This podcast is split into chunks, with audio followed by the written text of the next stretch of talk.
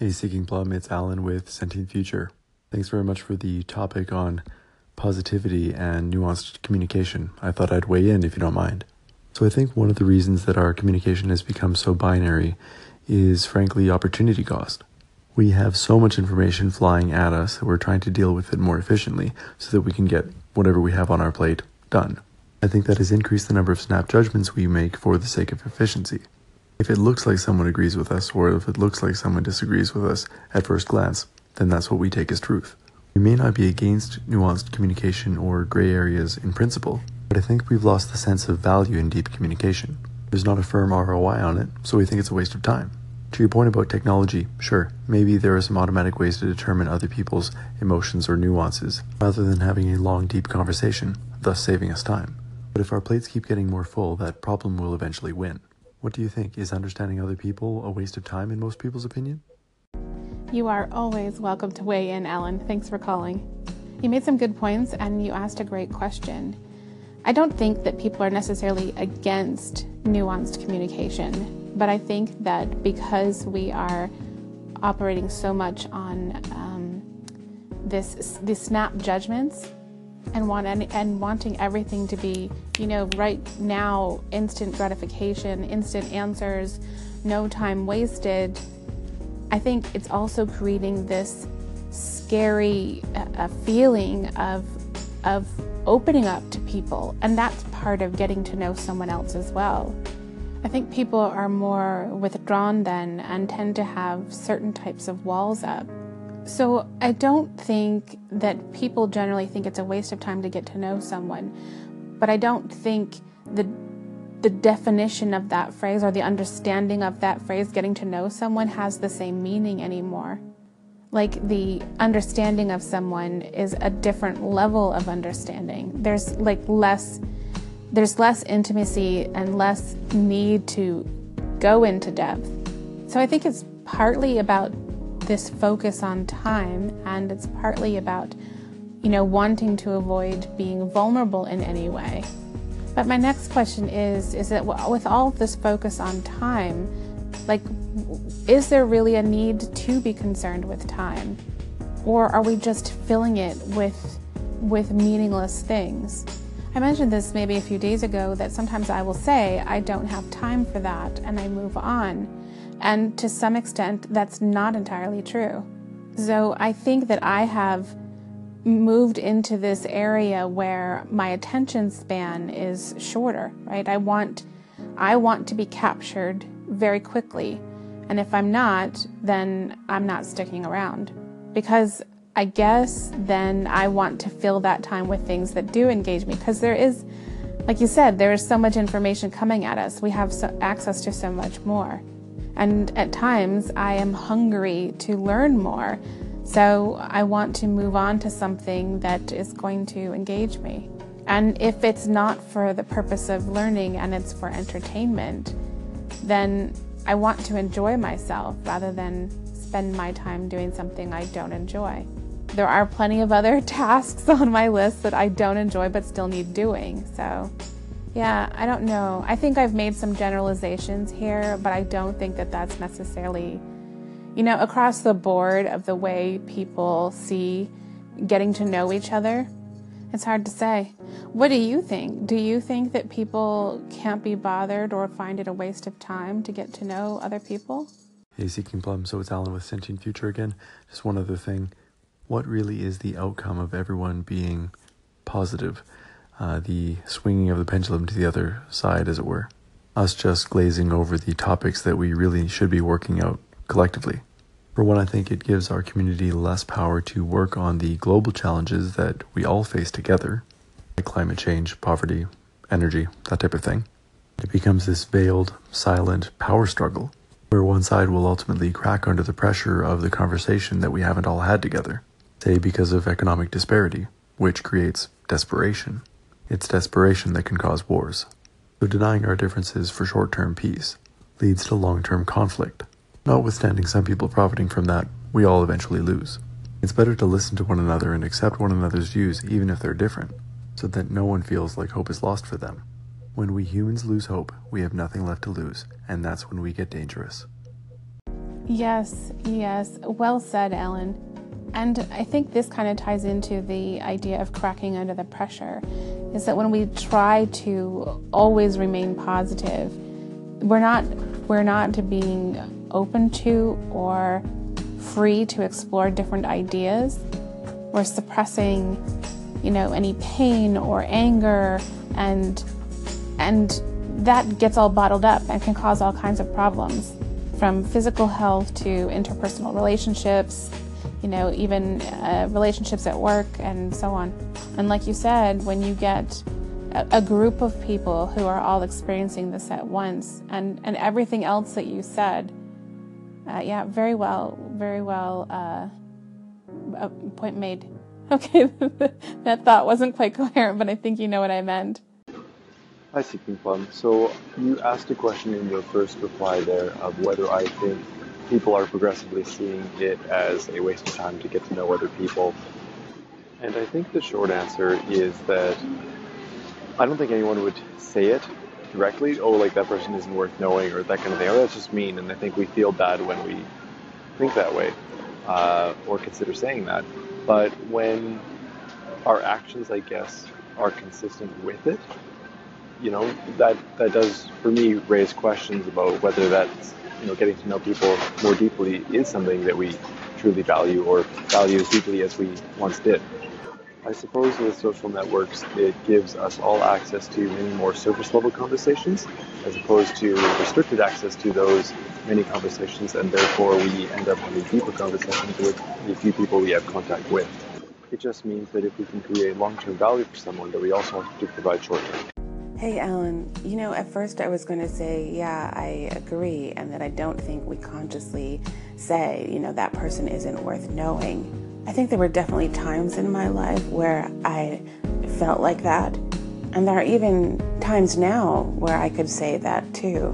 But there are definitely times now that I am more discerning about who I want to get to know. And that is a bit of a conscious choice. I suppose that comes down to short term and long term value, or what is uh, perceived as possible, potential, long and short term value. Maybe uh, we could call that first impressions, uh, even if it's not just in a single moment, but a first impression over a few initial meetings. And then I think the flip side to that is how much am I willing to invest or offer, right?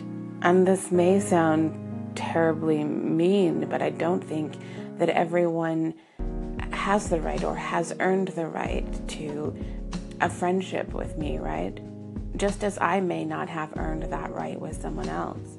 I guess in these ramblings, what I'm saying is I think I guard my friendship and my time, my emotions more closely than I once did. And I don't know how much of that is because I'm you know, as I get older, or if it's because of this dynamic of the role that social media plays in our more shallow communications. Uh, maybe it does come back to a, a value, you know, and what we put out for others to perceive, and whether they're even interested then in in developing a friendship. But if we are wrapped up in our shallow communications, we're not going to we're not going to be as willing or ready to to do that. That said, I do think, and I know you wouldn't argue with this, that friendships typically start with the more shallow communications and then build. But as we're discussing, I think it's that building that is suffering. So my, my sleep schedule is all wonky again, so I'm just waking up and I don't know how coherent that was, but there you go. Good day. Just wanted to uh say that I really enjoyed the uh, segment that I just heard about uh, positivity and interaction and binary interaction. And uh, I was born in the mid 80s, so I was one of those, like, you know, in between, like, loving to go outside to play, human interaction, and a little bit of video gaming. I, I kind of grew out of it, but I still have friends my age that are like hardcore gamers. So I've seen both. But uh, my wife and I sometimes talk about our oldest child who's eight years old and how he just like if we don't take him out, he will not ask to go outside. He if we give him his iPad, he's glued to it.